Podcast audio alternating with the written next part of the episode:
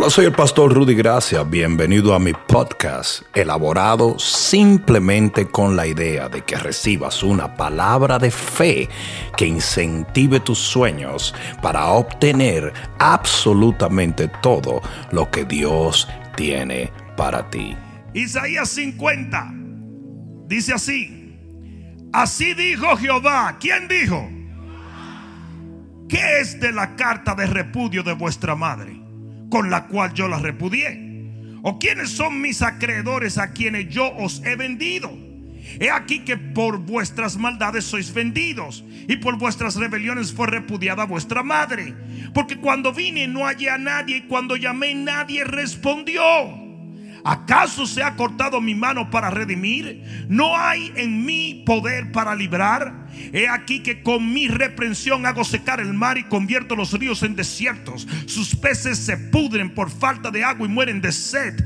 Visto de oscuridad los cielos y hago como silicio su cubierta. Jehová, el Señor me dio lengua de sabios. Aleluya. Para saber hablar palabras alcanzado Despertará mañana tras mañana, despertará mi oído para que oiga como los sabios. Jehová el Señor me abrió el oído y yo no fui rebelde, ni me volví atrás. Di mi cuerpo a los heridores y mis mejillas a los que mesaban la barba. No escondí mi rostro de injurias y disputos, porque Jehová el Señor me ayudará, por tanto no me avergoncé. Por eso puse mi rostro como un pedernal y sé que no seré avergonzado cercano está de mí el que me salva. ¿Quién contenderá conmigo? Juntémonos. ¿Quién es el adversario de mi causa? Acérquese a mí. He aquí que Jehová el Señor me ayudará. ¿Cuántos pueden decir amén a esto? ¿Quién hay que me condene? He aquí que todos ellos se envejecerán como ropa de vestir, serán comidos por la polilla, polilla para los que te atacan. ¿Quién hay entre vosotros que teme a Jehová y oye la voz de su siervo? El que anda en tinieblas y carece de luz, confíe en el nombre de Jehová y apóyese en su Dios. Pon la mano en tu corazón y dile gracias Padre por tu palabra en el nombre de Jesús. Amén. A la del mejor aplauso que le hayas dado al Señor en mucho tiempo. Siéntate un momentito. Este pasaje nos enseña que el pueblo de Jehová, sí, el pueblo de Dios estaba en serios problemas. ¿Me estás escuchando? Tiene que entenderse que porque tú seas hijo de Dios no estás exonerado de los problemas. Al contrario, la Biblia dice, muchas son las tribulaciones del justo, pero de todas ellas le librará el Señor. Si no dices amén ahí, yo no sé cuándo vas a decir amén. Ve agarrando ahí para que te entretengas. Pero la realidad es que estaba en serios problemas era, hay problemas individuales, pero hay problemas a nivel corporal, a nivel nacional. En ese tiempo el pueblo de Jehová estaba teniendo problemas a nivel de nación. Eran problemas extremadamente delicados. Hay momentos donde el pueblo de Dios entero es sacudido. Lo interesante es que el pueblo de Jehová puede ser sacudido, pero el reino nunca puede ser sacudido. Alguien debió decir amén. ¿Y sabes lo que el pueblo se dedicó a hacer? Lo mismo que tú haces y que yo hago. En el momento donde se pone difícil la cosa, donde no había provisión, donde no había bendición, donde todo lo que había era un sistema que lo estaba oprimiendo constantemente, el pueblo se dedicó a echarle la culpa a Dios. Y por eso Jehová dice, cuando yo repudié a vuestra madre, cuando le di carta de repudio, ¿por qué? Porque ellos estaban diciendo, Jehová nos repudió. El repudio era cuando una mujer era infiel y se le daba carta de repudio, o sea, se divorciaban de ella. Pues mira esto, de repente el Señor dice, dile a mi pueblo que me diga dónde está la carta, que me busque la prueba cuando yo me divorcié de ellos. Yo nunca me he divorciado de ellos, porque la gente estaba diciendo eso. Dice, cuando yo los vendí, yo nunca los vendí, yo nunca los traicioné. Dice, le hace otra pregunta, dice, ¿cuándo acaso se ha cortado mi mano para redimir? Porque la gente estaba diciendo, se acortó la mano de Jehová, no nos puede redimir. Dice, ¿acaso cesó mi poder para salvarles, porque había otros que decían, lo que pasa es que ya Dios no nos puede salvar. Y ese es el problema que tenemos los seres humanos. Mira de ladito el que está a tu lado, dile, eso es para ti. Y es que en el momento en que nos metemos en problemas, en el momento en que no está fluyendo la bendición, en el momento en que no vemos los cielos abiertos, siempre estamos culpando a Dios cuando en realidad la culpa es de nosotros. Dios es amor, Él es misericordia, Él es favor 24 horas al día, 7 días a la semana, 30 y pico de días al mes. Ustedes estarán completamente impresionados de saber la cantidad de cristianos que no diezman y ofrenda y dicen, ay, pero el Señor no me ayuda en la finanza. Es que Él te lo prometió. Él te prometió que Él nunca te iba a bendecir hasta que tú no lo honraras. Y sabe lo que la gente hace. La gente culpa a Dios simplemente para quitarse la culpa a ellos. Es como Adán que dijo, la mujer que tú me diste. Y Eva dijo, la serpiente que tú hiciste. La serpiente se volteó y dijo, ¿y yo ahora quién le digo? Pobrecita las suegras que no tienen a quien culpar. Bien, Mira, mira cómo están aplaudiendo los hombres. Ese aplauso te va a costar duro. No comas nada en los próximos siete días. Aunque te lo traigan con un aguinaldo. Desde que te digan que fue la mamá de tu esposa, no lo comas. Pero ese es el problema. Siempre evadimos, siempre evadimos responsabilidad y se la ponemos a Dios. Y eso es lo que el pueblo estaba haciendo. Yo tengo la teoría, yo sé lo que está pasando. Es que Jehová, su brazo se acortó para redimir. Y el otro decía, no, no, no, no, es que Él nos ha repudiado. Y el otro decía, no, es que ya Él no quiere redimirnos. Mentira. Dios siempre quiere levantarte, siempre quiere sanarte, siempre quiere bendecirte. Pero es que usted no se deja, compa. Yo recuerdo el cabezón de Rudy. Una vez fuimos al supermercado y el tipo agarró dos galones de leche. Y entre la cabeza esa grande que tenía, el cuerpecito chiquito y los dos galones de leche, aquello parecía un troc caminando. Y el tipo venía con sus dos galones de leche así, chiquitito, chiquitito. El tipo hacía así. Y yo le decía, ven, ven, ven, ven, papá. ¡No! Porque eso sí, eso era testarudo hasta lo último. Y yo decía, pero ven, y el tipo, ya me incomodé, me fui a la cocina y el tipo, yo esperando al tipo, y todavía el tipo iba por la mitad de la marquesina. Al rato digo yo, ¿y dónde, qué pasó con ese tipo, man? Y cuando salgo, el tipo está llorando en la marquesina con los dos galones de leche tirados en el piso. ¡Guay! ¡Guay! Porque el tipo quería, se cayó, se quería parar con los dos galones. Entonces yo estaba dispuesto a ayudarlo, yo tenía el poder para ayudarlo. Hubiese sido más fácil que yo lo ayudara, pero él no se dejaba ayudar. Y así mismo es contigo. Usted tiene que aprender a tener la humildad para que Dios lo ayude cuando usted tuvo la osadía de cometer el error. Ah, no. Si fuiste lo suficientemente barbastrónico para cometer el error, ¿por qué no eres lo suficientemente humilde para admitirlo? Y permitir que el restaurador de restauradores, el levantador de levantadores, el bendecidor de bendecidores, te bendiga. ¿Sabe lo que pasa cuando usted anda echando culpas? Que usted nunca admite. Ese es el lío con los esposos. Ay, ay, pastor, muévase, muévase de ahí, muévase de ahí, muévase de ahí. Ese es el lío con los esposos. Nunca hay quien admita You know, tú, tú, tú, tú. Admite ya. Admite. Los dos esposos sordomudos estaban ahí.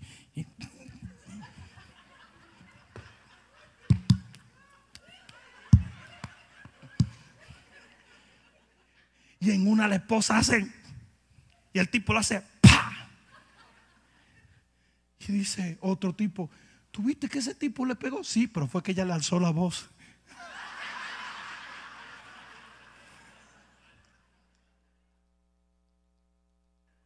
Ah, oye su nombre, dice. Pero eh, ese es el asunto que no admitimos. Usted tiene que aprender a decir, hey, hey, hey, es mi culpa, lo he hecho mal. Y no, no, no, y no lo esconde y lo deje. Eso se resuelve solo. Nada se resuelve solo. Si usted tiene bronca con cualquiera, usted tiene que resolverla cara a cara. No se pueden dejar las cosas así. Cuando el pueblo tenía bronca con Dios, el Señor le envía un profeta para ponerse a cuentas con Dios. Dios no te deja así. Ay, no, dejémoslo así. No, no, no, no, no. La Biblia dice, ven y vamos a ponernos a cuenta. Usted tiene que admitirle a Dios. Ustedes saben cuál es el problema. muchos de ustedes evangelósticos son capaces de arrepentirse delante de Dios, pero no se arrepienten el uno con el otro. Tú admites culpa a veces. Ahora voy a los que sí sean a, los que sí tienen humildad para reconciliarse con Dios y tú te reconcilias con Dios porque admites tus faltas, pero cuando vienes a otro tipo de relación nunca lo haces y por eso nunca tienes una reconciliación que te lleva a una sanidad. Se queda enferma la relación. Los otros días yo corregí un líder y el líder se fue por no admitir y decir, disculpe, pastor, es cierto. Él prefiere irse. Pues 10 años más adelante, todavía nuestra relación no va a estar reparada. Ya yo lo perdoné, yo olvidé, pero él no ha logrado humillar su corazón. Por lo tanto, nunca recibirá sanidad por lo que hizo. Me voy a salir de ahí, ¿verdad? Porque veo que están como asustados, están ajorados. No sé si me estás entendiendo. Entonces el pueblo comenzó a culpar a Dios y decía, eso es que Él nos ha repudiado, eso es que no tiene poder, eso es que no tiene eh, eh, eh, la habilidad para redimirnos. Y de repente el Señor manda el profeta y le dice, eso no es cierto. Y aquí es donde viene lo más doloroso. Le dices, fueron ustedes, no Él. Ustedes se vendieron a sí mismos. Ustedes se vendieron al enemigo porque en el momento en que tú te llenas de orgullo y no admites tus errores, tú te estás vendiendo al espíritu que te hizo cometer el error. Tú estás cumpliendo con lo que el enemigo quería que tú cumplas. Porque antes de toda caída viene el orgullo. Cuando usted no admite sus errores usted cae. Y si no lo admites cuando está en el piso, no se levanta. ¿Cuál fue la gran diferencia entre Judas y Pedro? Pedro logró admitir su error, arrepentirse, confesarlo y llorar y el Señor lo restaura. Judas nunca lo hizo.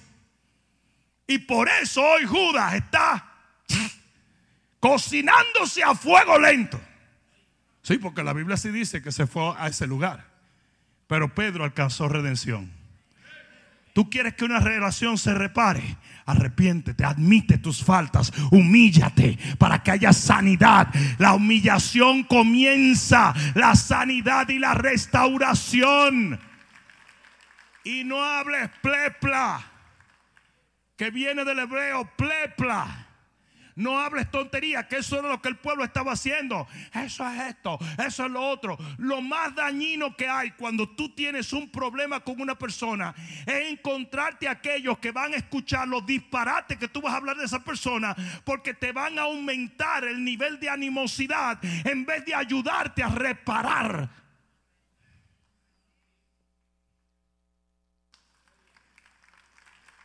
Yo me callé porque lo siento muy tenso el ambiente. Si te picas, ráscate. Pero ¿sabes cuál es el peor error? Cuando comenzamos a hablar con gente, entonces mira, y la gente te empieza, no me diga, no me diga, no puedo creerlo. No,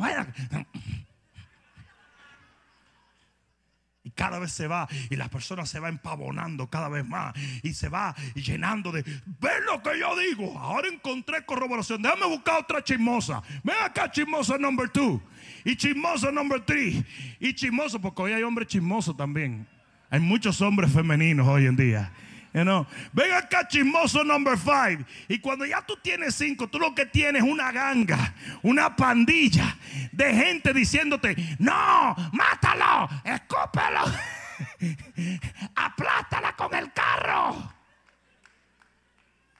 ¿Sí o no? El profeta viene y le dice: No fue Dios, fueron ustedes. Dios nunca te va a hacer daño. El daño te lo haces tú. Tú te vendes al enemigo cuando tu actitud está errónea. ¿Y sabes qué? Aquí es donde vienen los heavy duty funky Robbie. Por eso Dios le envía un profeta para restaurarlos, no para condenarlos.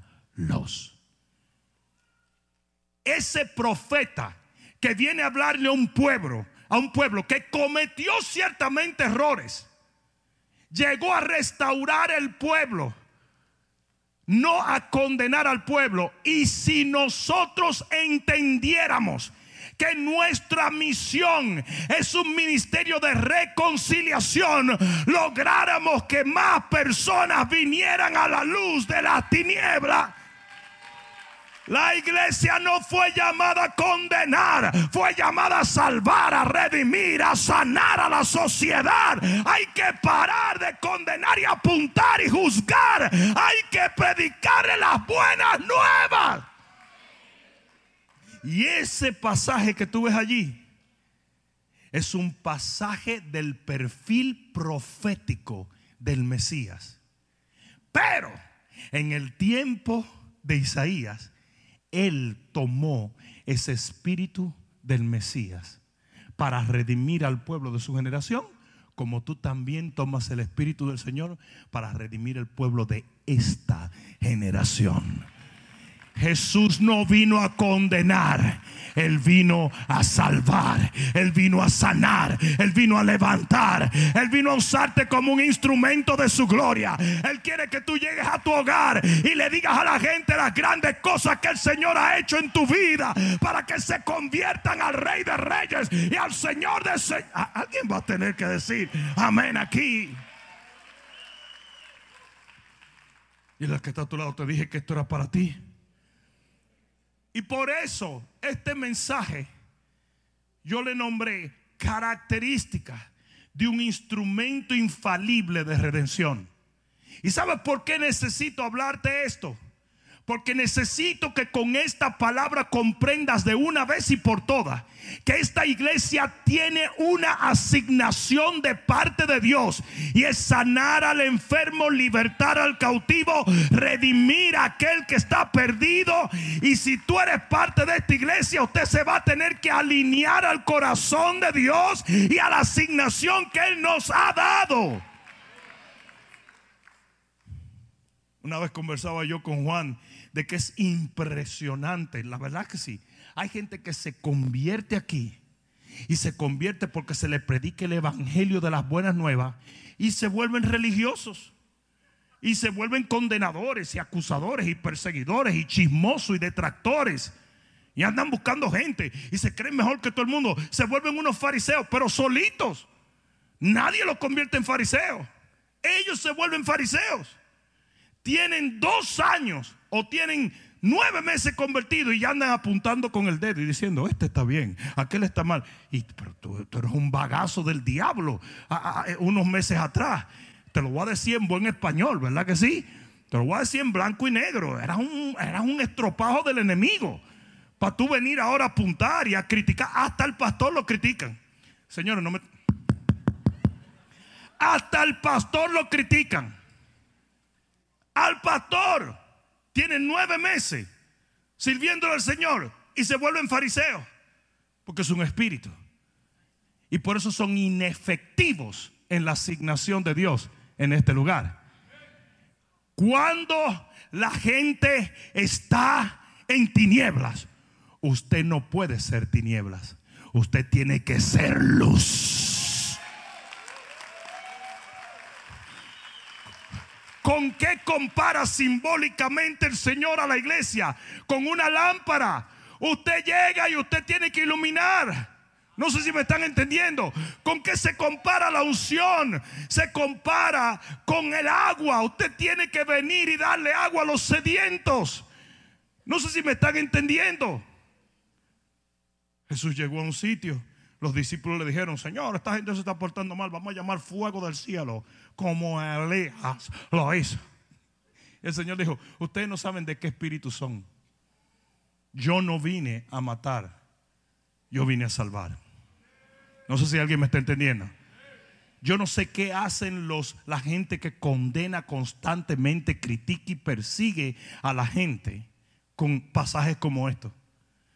Es que el que hace eso no está bajo el Espíritu de Dios.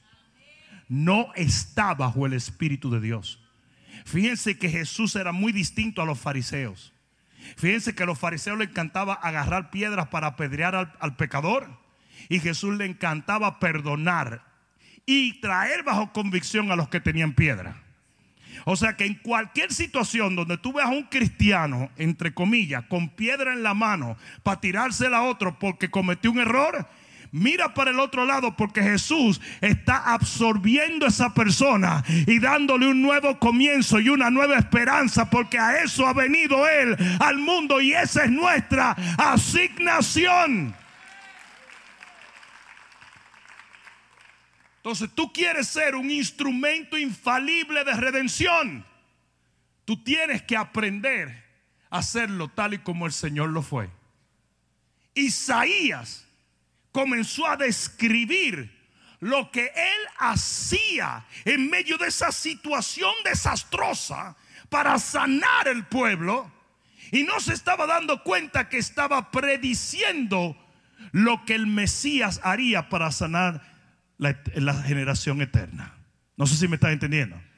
Por lo tanto, aquí vienen las características de los instrumentos infalibles de redención. Número uno, el mensaje. El versículo 4 del capítulo 50 del libro de Isaías dice, Jehová el Señor me dio lengua de sabios para saber hablar palabras al... Y entonces,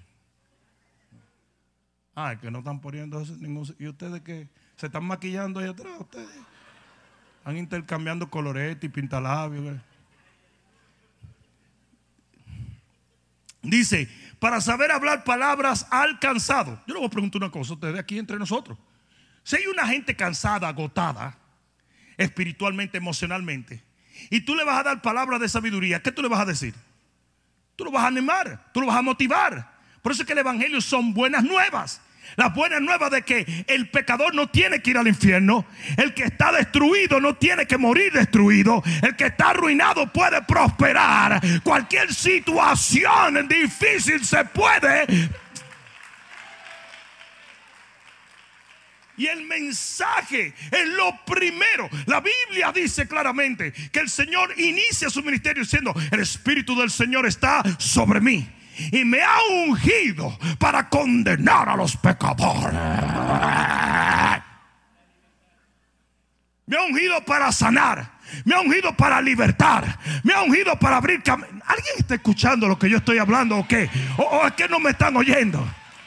Usted es un agente de sanidad. La Biblia dice. Hay hombres cuyas palabras son como golpes de espada, pero la lengua de los sabios es medicina. ¿Está usted sanando con su lengua o enfermando a la gente? Usted no puede ser un instrumento infalible de redención como su Señor lo ha sido mientras usted siga condenando y juzgando a la gente. Tú estás aquí porque no te juzgaron. Y si tú estás aquí por juicio, no te has convertido. Porque la gente se convierte por fe y los juicios no dan fe.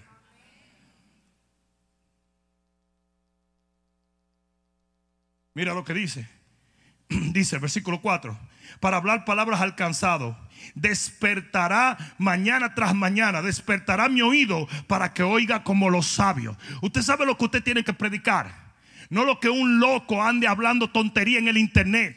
Usted predica la palabra fresca que Dios le da cada mañana.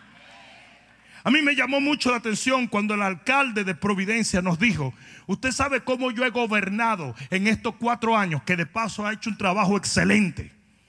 Me dijo, todas las mañanas mi esposa me levanta a las 5 de la mañana y yo oro y todo lo que me va diciendo el Espíritu Santo lo voy escribiendo en una mascota. Y cuando yo llego al, a la casa de gobierno, cuando yo me siento, yo comienzo a decirle, fulano, mira a ver si hacemos esto, sutano, mira a ver si hacemos esto. Y ellos dicen, ¿y de dónde se te ocurrió eso? El Espíritu Santo.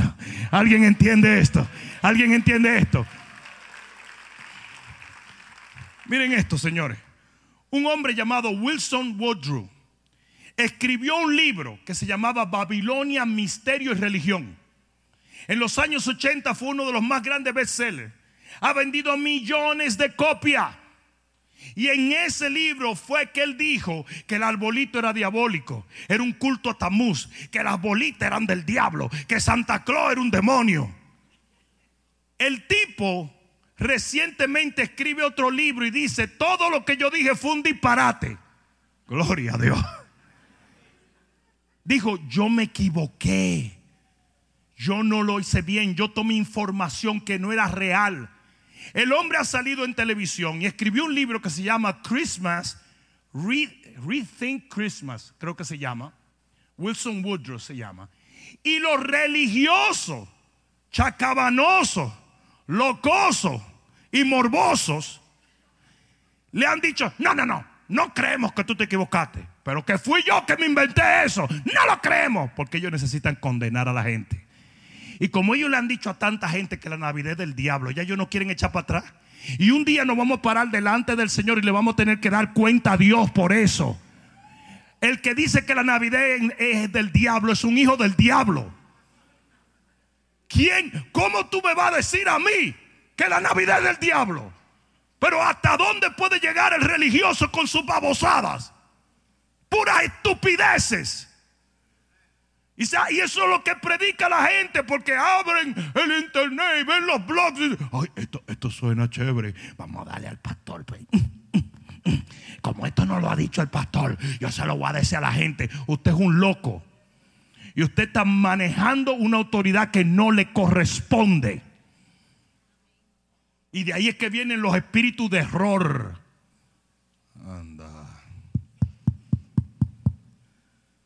Cada rato cuando alguien quiere empezar a inventar, a hablar disparate en la congregación, viene alguien y me dice, por ahí ando fulano, dile, tráemelo, que lo voy a arreglar ahora mismo. Eso que tú estás diciendo es un disparate. Ustedes tienen que entender que ustedes no pueden andar hablando tontería. Usted tiene que alinearse al Espíritu de Dios y que Dios le dé un maná fresco y que ustedes vean en la palabra por revelación divina lo que es la Biblia. ¿Dónde dice en la Biblia que poner un arbolito es un culto a Tamuz? ¿Dónde está eso en la Biblia? Tú no encuentras ni la palabra arbolito. Búscamelo. Ah, no, pero un baboso lo dijo y todos los cristianos saltaron. Y hoy en día, esto es diabólico. Si tú pones una guinalda, mm, va para el infierno. Qué babosada tan grande. Y así le ha hecho la vida de cuadrito a un montón de pastores.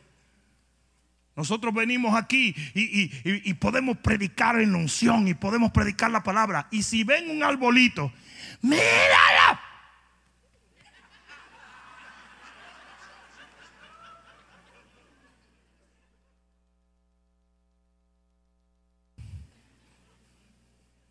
Es por eso que de maldad, de maldad lo anuncio. Vamos a estar aquí en Navidad. Chiquichicha, chiquichicha, chiquicha. Eh, eh, eh.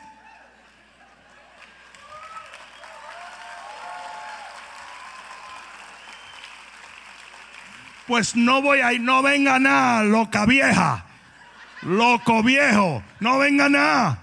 No te queremos aquí porque nos vas a querer amargar la fiesta. Aquí va todo el mundo a mover la cadera alabando a Dios.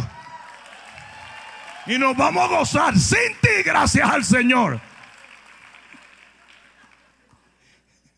Y lo vamos a poner en Facebook Live. ¡Ay, ¡Sacrilegio! Loco grasoso. Usted tiene que predicar una palabra genuina. Usted tiene que predicar una palabra de Dios. Usted tiene que hablar claro lo que Dios pone en su corazón. Usted no puede andar predicando tonterías que usted ve en el internet. Hay un montón de locos con espíritu de error hablando bobadas. Usted busque la palabra de Dios. Esa es la palabra profética más segura. A cada rato sale un marciano hoy en día y esto dice el Señor, pero eso no está en la Biblia. La palabra profética más segura es la palabra de Dios. Por ella vamos a ser juzgados. Ahí está el camino de la salvación. No es lo que dice cada loco. Alguien debió decirme. Usted quiere ser un instrumento de Dios, un instrumento eh, eh, eh, poderoso de redención. Usted tiene que predicar lo que oye de Dios. Y Dios nunca te va a hablar fuera de su palabra. El maná tiene que caer todos los días y alimentarte a ti para que tú alimentes un mundo hambriento. ¿Sabes lo que dice la Biblia? No os atreváis a pensar más de lo que está escrito. Qué vergüenza como los cristianos han tomado una postura en contra de la Navidad cuando nada de eso está en la Biblia. Ah, sí, pero es que él dijo que Tamuz y usted no sabe ni quién es Tamuz. Usted cree que es un tipo que trabaja en 7-Eleven en Jayalía y anda hablando disparate. Yo no estoy jugando, yo no estoy jugando. A mí vino un tipo y me dijo, y yo lo creía usted un hombre de Dios. Siempre me agarran en la carreta. Siempre me agarran en la carreta. Yo no sé por qué cuando yo voy a buscar ese café, es como que Satanás lo lleva.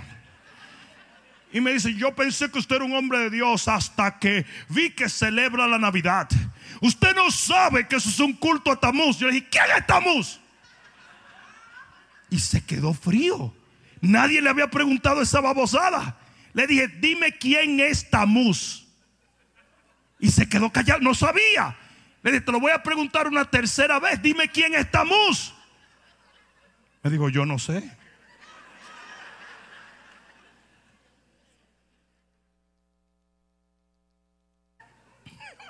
un pelote. ¿A poco no me hubiera dicho? Es un reggaetonero. Papagayos repitiendo tonterías, babosadas. La segunda cosa que nos hace instrumentos es la disponibilidad. Versículo 5 dice, Jehová el Señor me abrió el oído y yo no fui rebelde ni me volví atrás. Es importante que tú entiendas en este momento que cuando Dios te llama a sanar, a libertar, a correr con una visión, usted no solamente tiene que obedecer, pero usted no se puede devolver. Dice que el que pone la mano en el arado y mira hacia atrás ya no agrada a Dios. Óigame bien, si usted está aquí y usted dejó su grupo, vuélvalo a abrir, pero ya. Ah, pero que necesito ayuda, yo lo ayudo. Pero usted no puede poner la mano en el arado y mirar hacia atrás, porque ofende a Dios, no al pastor. ¿Cuántos líderes lanzamos ahora mismo? 125. Eh, tú no me ofendes a mí. El que se hace daño eres tú. El Señor nos sigue dando y dando gente dispuesta, gente lista para tomar el arado. La gente infalible es la gente que no tan solo no son rebeldes para escuchar el llamado, sino que no se devuelven. No se devuelven. Dice, no fui rebelde, o sea que escuché el llamado, ni me devolví. Porque dice que los que retroceden, Dios no se agrada de ellos. Usted tiene que aprender. Aquí hay gente. Ah, ¿Cuántos años tiene tu, tu primer grupo? ¿Hace cuántos años lo abriste, Mayra? En el año 2000. yo era un niño, yo ni me acuerdo de eso. ¿Y usted, Lina? En el 2003. ¿Y usted, Juan? Igual. Ah, Lina no le dio permiso hasta dos años después. ah, 2004, ¿eh? le bajaste uno, ¿verdad? Sí. ¿Y tú, Jaime, cuándo fue tu primer grupo? El año pasado, sí, eso es un cuento. Ya tus grupos tienen que tener, ¿cuántos años sido? Igual que Mayra. Mira, mira qué sumiso. eh. Es mentira porque él llegó antes, pero Mayra le dijo, muchísimo cuidado con adelantárteme seis meses. Ha hecho esas amenazas. Y Mayra es con los ojos, todo lo hace Mayra.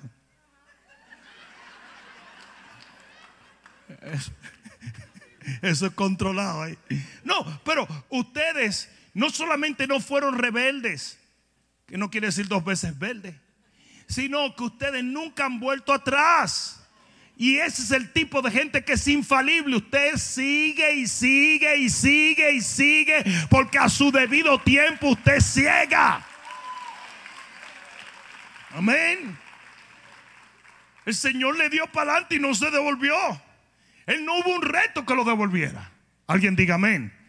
La tercera cosa que nos hace infalibles como instrumento de redención es la abnegación. En el versículo 6 dice, di mi cuerpo a los heridores y mis mejillas a los que mesaban la barba. No escondí mi rostro de los que injuriaban y desputos. Óyeme bien lo que te voy a decir. Y escucha esto, porque esto es importante. Usted tiene que aprender a sufrir penalidades por la causa de Cristo. Porque el que se mete en este asunto va a sufrir. Y el que no se mete, sufre, pero no con recompensa. Nosotros estábamos en Providencia y el JJ, que me lo llevé de, de escudero, ese negro me dijo, me rindo. Llegamos al hotel después, de, nos fuimos a las a la 1 y 45 de la mañana de aquí a Bogotá, de Bogotá a Cartagena, de Cartagena a San Andrés, de San Andrés agarramos una avionetica que parecía que se iba a caer, iban dos ángeles jalándola y uno de ellos estaba medio dormido. Entonces la, la avionetica hacía, y tú decías, ¡ay, santo! Ustedes usted saben que los jets no suenan tanto, tú sabes. Eh, eh, pero, pero las avioneticas, las avioneticas van. Entonces decía, aquí voy, Señor. Voy vía marítima. Y cuando llegamos al hotel, eran yo no sé qué hora, llevamos como 20 horas sin dormir. Él me dijo, me voy a retirar. Dije yo, ¿cómo? Usted acaba de empezar a viajar con su papá. Le dio de todo, le dolió un ojo, se le tapó un oído, se le encogió una pierna, le dieron pesadilla.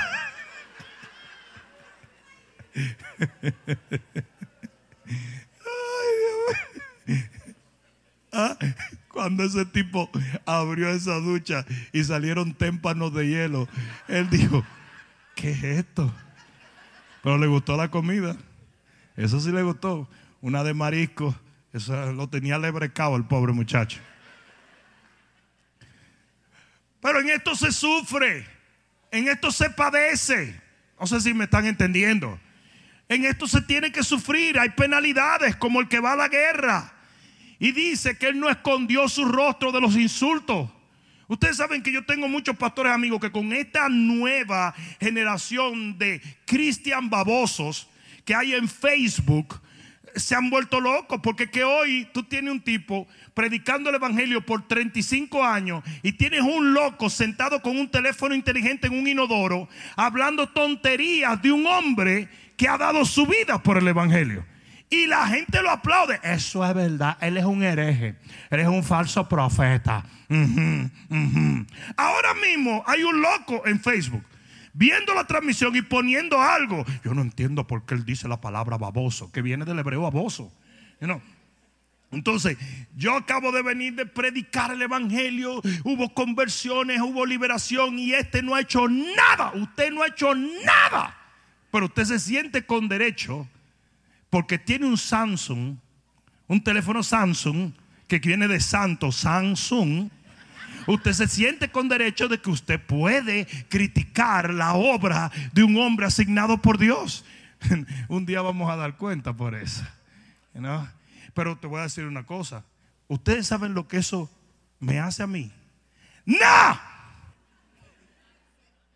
Absolutamente nada. Yo conocí al, al- apóstol Omar Cabrera. Y Omar Cabrera fue uno de los hombres más poderosos que hubo en Argentina.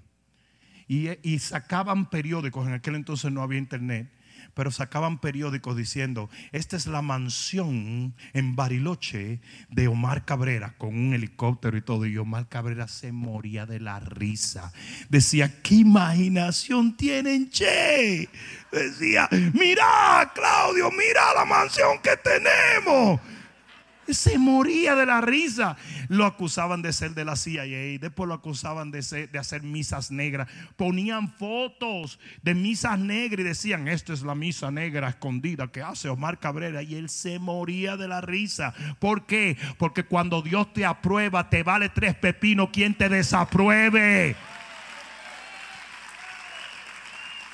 A Jesús lo traicionaron, lo persiguieron, hasta lo colgaron de un madero. Pero cuando Él hizo lo que tenía que hacer y se abrieron los cielos, y desde el cielo se oyó una voz que dijo: Este es mi hijo amado y en Él yo tengo complacencia. A Jesús le valió tres pepinos que Judas lo traicionara. Haz lo que tú quieras, habla lo que tú quieras. Yo sigo sirviéndole a aquel que me llamó. Y si a veces ustedes ven que yo tomo ese tema, no es porque a mí me importe, es porque como hombre de Dios en esta generación tengo la obligación de denunciar las maldiciones. Porque son maldiciones. Ellos creen que son críticas, críticas, pero son maldiciones. Maldición viene de maldecir o de hablar negativo. Y lo que ya Dios bendijo, hay mucha gente que lo maldice cuando está prohibido que maldigamos lo que Dios bendijo.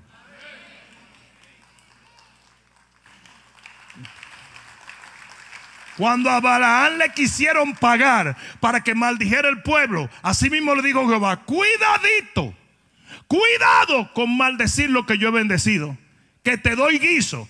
¿Ustedes saben por qué hay tanta gente destruida en el cuerpo? Por la lengua que tienen. Claro que sí, porque la lengua produce vida o produce muerte.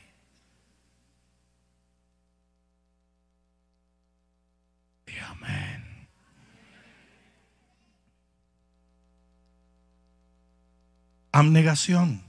En 2 de Corintios capítulo 1 versículo 6 dice, si nosotros sufrimos es para ser consolados y poder consolar a otros con la consolación que el Señor nos consoló. Parece un trabalengua. Pero simplemente lo que quiere decir es que a veces Dios tiene que ponernos a nosotros en sufrimiento para que otros reciban sanidad a través de nuestra sanidad.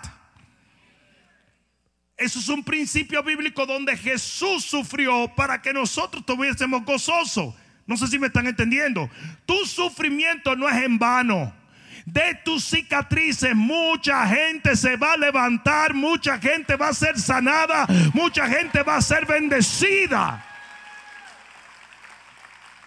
Por eso cuando tú vas a sufrir una gente no quiere decir que esté en pecado o que no tiene fe. Todos los hombres de Dios sufren. Todos los hombres de Dios sufren. Porque hay un sufrimiento por la injusticia, pero hay un sufrimiento por la justicia. Hay un sufrimiento por tu asignación. José sufrió no por pecador, al contrario, demostró que era un hombre recto. Sufrió por su asignación eterna. ¿Alguien entendió? Pero ese sufrimiento lo llevó a su lugar de la perfecta voluntad de Dios. Alguien debió decir amén ahí. ¿Y sabe lo que dijo José? Dios me envió delante de ustedes con todo este sufrimiento simplemente para preservación de vida de ustedes. Eso es de Dios, papá. Eso es de Dios. O sea que por eso era que Pablo decía, cuando estés en prueba, gózate, porque está produciendo algo en ti y en los demás. Aleluya, amén. Evangelista en la sala hoy. Cuatro. La cuarta cosa que nos hace infalible como instrumentos es templanza. Digan templanza. Versículo 7 dice, porque Jehová el Señor me ayudará, por tanto no me avergoncé. Por eso puse mi rostro como un pedernal y sé que no seré avergonzado. Oye bien, ¿tú sabes lo que es un pedernal? El pedernal es la piedra más dura que existía en aquel entonces. Era la piedra que se usaba para cortar otras piedras. como hoy se usan las fresas de diamante. En aquel entonces el pedernal se usaba para cortar otras piedras. Ahora escucha esto. Dice, yo haré mi rostro. Eso no lo hace Dios, lo hace tú. Yo haré mi rostro como el pedernal. Y no me va a dar vergüenza servirle a Dios. No voy a intimidarme con nada. ¿Sabe lo que es la templanza? ¿Quiere que le diga lo que es la templanza? Mírenlo, mire, mire la definición de templanza. Dice, es una virtud de mantener la calma en las situaciones más estresantes de la vida, como lo es la persecución, como lo es el ataque del enemigo. Usted tiene que, para usted ser infalible, usted tiene que hacer la cara de guayo. Decía en Santo Domingo, una cara de guayo. ¿No? Usted tiene que ser una gente así. Y te están diciendo, Sí, una de las cosas que a mí me agrada del perro de Jesse, no son muchas, pero ese perro tiene la misma cara, en guerra, en paz, en temor y en tranquilidad. Entonces a mí me encanta eso, porque tú lo miras y el tipo está... El Kengel dice, pero ¿por qué tú estás tan triste? Y el tipo lo mira como... Pero así mismo tiene que ser tu cara. Y la gente, Y tú estás serio. Estábamos en Pasto, Colombia. Y en Pasto, Colombia es una de las pistas de aterrizaje más cortas que hay. Eso es, usted aterriza y el avión tiene que, usted ve hasta como los picapiedras, el piloto sacando los pies y haciendo así. Eh, eh, eh, y tú oyes el avión, ¡ah! y tú ves gente tirando almohada delante del avión por si acaso. Y cuando finalmente se para eso, usted ve que hace, ¡ah! y cuando da la vuelta, tú ves el precipicio ahí mismo. Y tú dices, qué bueno que oré y me arrepentí esta mañana. Pues a mí me encanta ese trayecto para yo probar la valentía de los que andan conmigo. A mí me encanta eso. Y yo lo voy, yo sé cuándo va a aterrizar porque es así. Hace uh, y sube para pasar por una cordillera y luego baja de picada. Y cuando aterriza, eso es a Dios repartiendo suerte y bendición para todo el mundo. Entonces yo voy, desde que yo veo que va subiendo ese, esto es grande lo que va a pasar ahora. Se, dice que más o menos 86 aviones han caído por el precipicio. Y tú ves que van abriendo los ojos así. Y tú dices, pero como yo nunca oí en la noticia, es que nunca lo encuentran. Yo digo, no lo encuentran. No, no se sabe si es que entran en una dimensión o todo. Y tú ves que hacen. Y cuando ese avión hace, ¡ah! tú ves que hacen, ¡ah! Toda la cantidad de gente que recibe el bautismo del Espíritu Santo ahí. Mucha gente me dice, pastor, que nunca sabemos si tú estás incómodo, si tú estás feliz, porque tú tienes la misma cara rara siempre. Pues así es, para engañar al enemigo. ¿No? Tú tienes que tener templanza. Amén. Nada que. No, hombre, no. Te así con su cara. Eh, siempre viene una gente que me dice, pastor, vamos a ponerte un poquito. No, no es esta cara así que yo quiera.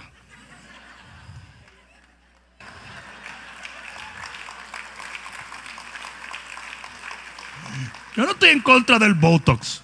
Pero hay un montón de pastores que tú no sabes si es que están felices todo el tiempo que están así. Cristo viene, hermano. Entonces se van poniendo a chinadito, tú sabes, porque le meten tantas cosas que están así, cachetoncito a chinadito. ¿Cuál es la diferencia? Yo prefiero ser un hombre normal de 50 años a ser una lagartija de 32 años. Hay dos o tres que no se quieren reír porque te metieron tu botox ahí, ¿verdad? Oh, pues eh, estas rayas así, eso te las puso Dios para que quiera. ¿Qué sería? Imagínate que tú tengas un bulldog. ¿Ok? Y de repente le metas Botox como quiere tu mujer que tú te metas Botox. Y el bulldog ande. Carepato. No. Yo, yo, detesto el feminismo que hay en los hombres hoy en día. Yo lo detesto, señores. Porque la Biblia dice portado varonilmente. varonilmente. ¿Cómo que tú, tú eres un cantante, te llamas Romeo, pero canta como Julieta? Entonces tú ves el tipo de que levantando pesas. El tipo está levantando pesas todo el tiempo. El aire después dice, hey, hey, ¿y para qué tú levantas pesas? Hello, hello. Esos hombres que levantan pesas se visten como pájaros. ¿Por qué?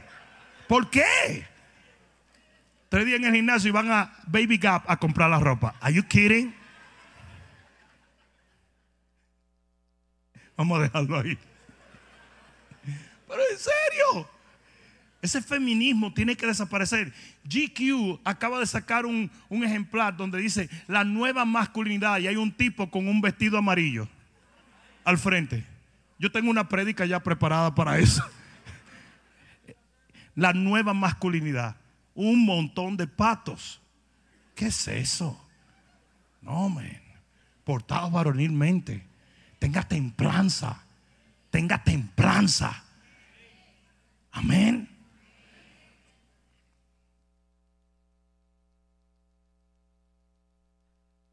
¿Sabes lo que Michael Jackson? No, yo no soy homosexual. Señores, yo iba ahora mismo en Barranquilla. Yo iba y iba oyendo un tipo en la radio, una radio cristiana. Y decía, ¿saben una cosa? A mí me relajan, dije que soy homosexual, pero yo voy a seguir hablando en la radio. Y yo sé, ¿qué?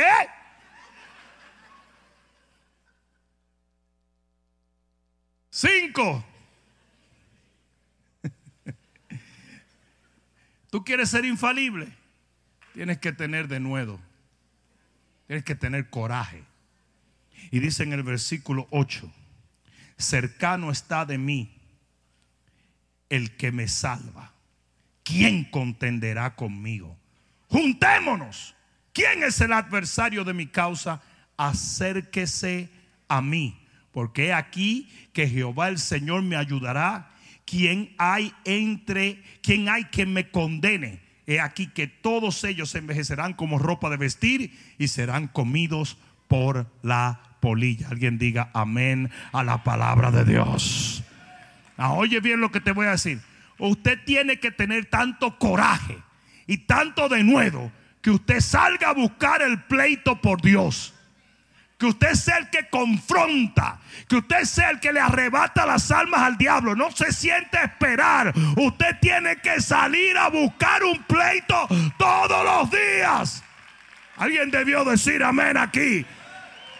Usted tiene que ser ese tipo de cristiano que cuando se levante el enemigo diga, se levantó mi dolor de cabeza. Este va a libertar a alguien. Este va a levantar a alguien. Este va a sanar a alguien. Este va a alcanzar a alguien. Alguien debió decir amén aquí. No, usted tiene que ser ese tipo de cristiano. Un tipo de cristiano con un coraje y un denuedo. Que no le permita cruzarse de brazos no le permita cruzarse de brazos. Es increíble cómo hoy en día hay ministros que no han echado dos demonios fuera. Y aquí los líderes echan fuera demonios toda la semana. No porque aquí haya más demonios, sino porque tienen un coraje y un denuedo que no van a permitir que el diablo tome control. alguien va a tener que decir amén. Entonces aquí es donde viene lo importante cuando el pueblo estaba caído, cuando el pueblo estaba destruido, cuando el pueblo por sus propios errores estaba mal, el Señor envió un profeta con una unción redentora, con una unción de restauración, con una unción de sanidad. Y hoy yo me paro delante de ti en este día y te digo, lo que esta generación necesita es gente ungida para arrebatarle al diablo y a las tinieblas lo que el diablo se quiere robar. Sea un hombre, sea una mujer que predica la palabra que recibe de Dios y le da ánimo al cansado y hace lo que Dios nos ha asignado. Alguien va a tener que dar un grito de gloria aquí. Aleluya.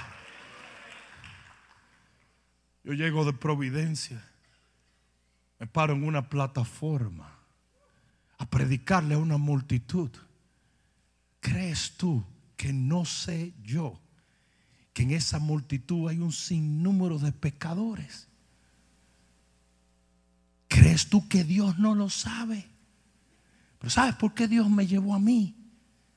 Porque Él me lleva con el antídoto contra las tinieblas y el pecado, que es el Evangelio de la paz.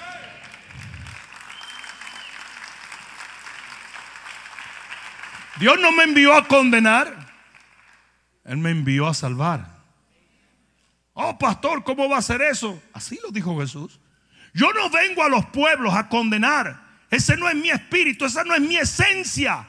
Y cuando los discípulos quisieron tergiversar y desviar el llamado y la asignación, Él dijo, ustedes no saben de qué espíritu son.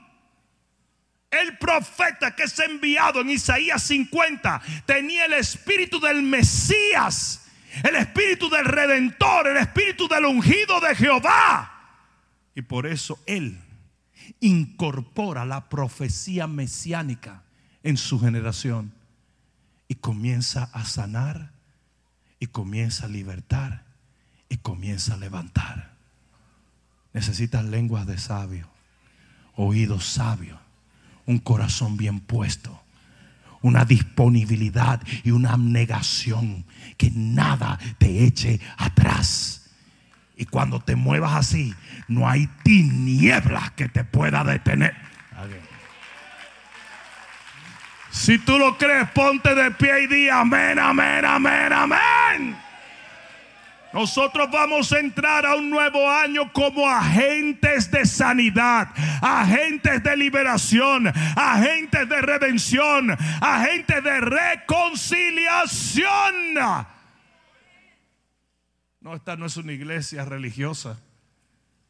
Esta es una iglesia que ha entendido cuál es nuestro llamado. Sí, sí, sí.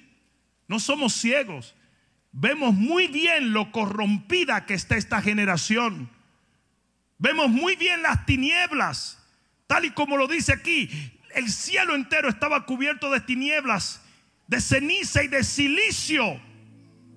¿Saben ustedes lo que era el silicio? ¿Se lo puedo decir? El silicio era un vestido de pelo de cabra pero se lo ponían al revés. Los pelos iban por dentro. ¿Para qué?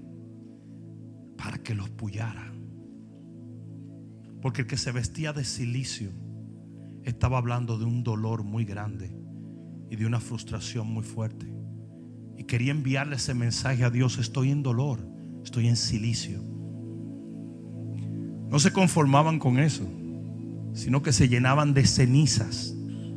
Y las cenizas resecaban la piel y lo hacían más incómodo porque en el calor del sol, esas cenizas con ese silicio era algo que era literalmente una tortura. Y aquí dice que esa generación estaba bajo un cielo de tinieblas y de silicio.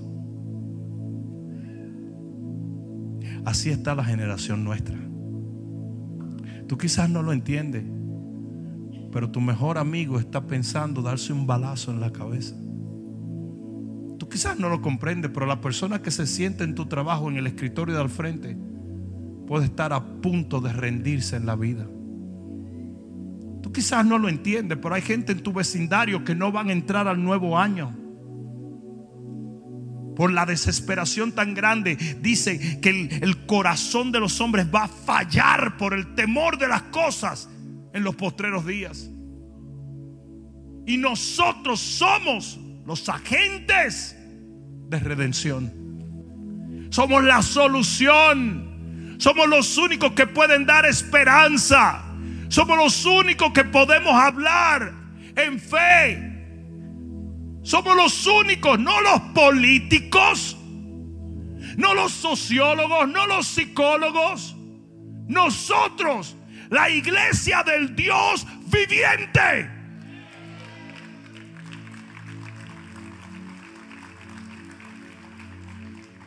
Tenemos que parar de juzgar al religioso. Te tienes que quitar tu traje fariseo y necesitas entender que el Señor nos envió a predicar las buenas nuevas. Alcanza sana, bendice, restaura, ayuda. Cuando el pueblo estaba en su peor momento, Dios le envía a un profeta con la unción redentora del Mesías. Pregunta es, ¿podrás tú hacer lo mismo en esta generación?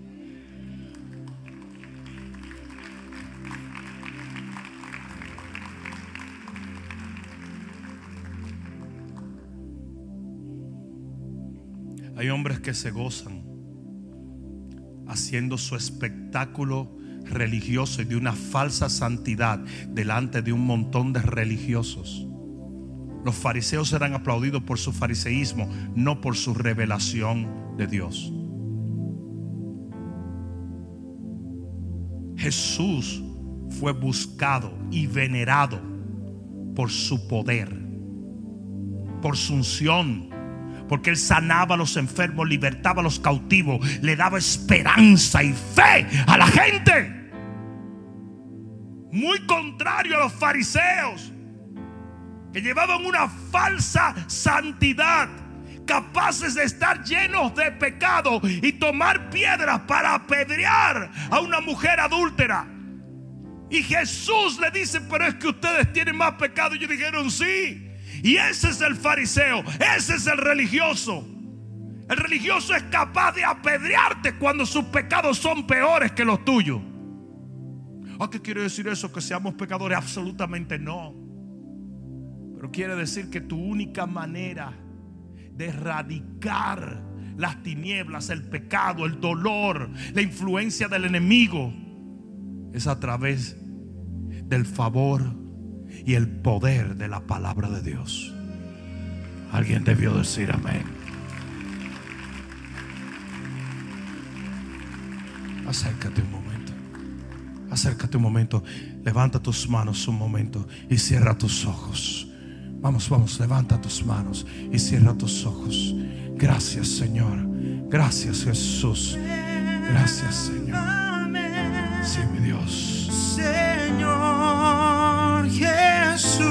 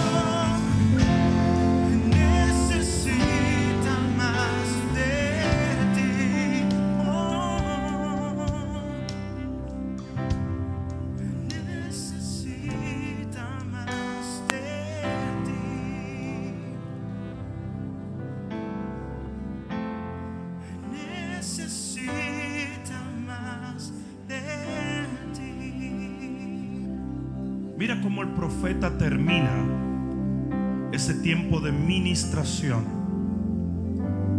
O termina con una invitación. Dice, ¿quién hay entre vosotros que teme a Jehová y oye la voz de su siervo? El que anda en tinieblas y carece de luz, confíe en el nombre de Jehová y apóyese en su Dios. Oh, alguien debió decir amén. Ah, quizás ustedes no están entendiendo lo que él está diciendo. Es el llamado más extraño que tú puedas escuchar. Porque él le está diciendo al pueblo de Jehová, ustedes pueden temer a Dios y haber cometido errores que los lleven a caminar en las tinieblas. Eso es lo que él está diciendo allí. Y esa es la realidad que todo el mundo quiere evadir. O de repente tú llegas a la iglesia y piensas que nunca vas a cometer un error. No, papá. Estamos en un proceso. Pero aquí es donde está. Él dice, tranquilo. Hoy tienes una oportunidad de romper con eso. Hoy la tienes. Si lo quieres, la tienes. ¿Qué tengo que hacer, profeta? Qué bueno que lo preguntas. Dice, confía en el nombre de Jehová y apóyate en tu Dios. Y en ese momento las tinieblas van a perder el poder sobre tu vida. En esa decisión que tú hagas voluntaria, el Señor te va a tomar y te va a restaurar otra vez. Por eso te envió un profeta para romper las ataduras del diablo. Yo he venido a decirte, hay que entrar en un nuevo año con una nueva actitud.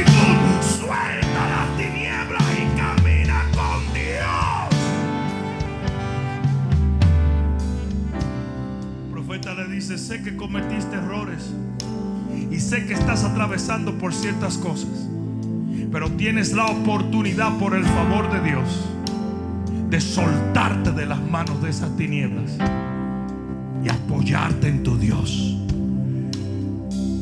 Pero ¿sabes qué demanda eso? Humildad. Aquí va de nuevo, humildad.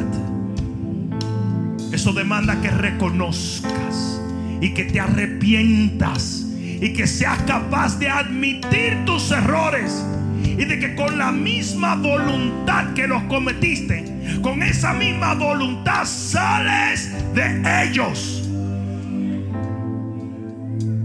Recuerda que Dios no los vendió, se vendieron ellos cometiendo errores. Y ahora el Señor le dice, Dios tampoco te va a recibir a menos que tú mismito decidas apoyarte en Él, confiando en Él.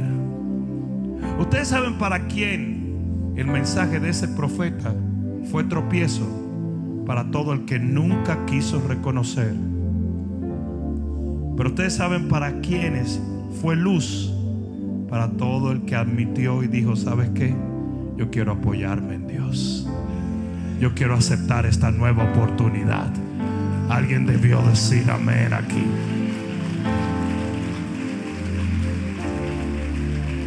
Si tú quieres ser un instrumento de restauración, vas a tener que aprender a recibir restauración. Por lo tanto, levanta tus manos y dile, Padre mío, perdóname si en momentos he hecho lo que no he debido hacer. He dicho lo que no he debido decir. He pensado lo que no he debido pensar. Hoy me arrepiento y rompo con toda consecuencia de mis errores y me apoyo en ti en total confianza. Dependo de ti, Señor. Recibo tu palabra. Acepto lo que me pides y entro en un nuevo año dispuesto apoyarme totalmente en ti. En el nombre de Jesús, ahora dar el mejor gloria a Dios que le haya dado al Señor. Oh, no, no, no, no, no, dáselo fuerte. Espero que esta palabra cale profundamente en tu alma y que se convierta en pasos de fe que te permitan llegar al destino que nuestro Señor ha trazado delante de ti y de los tuyos. Dios te bendiga.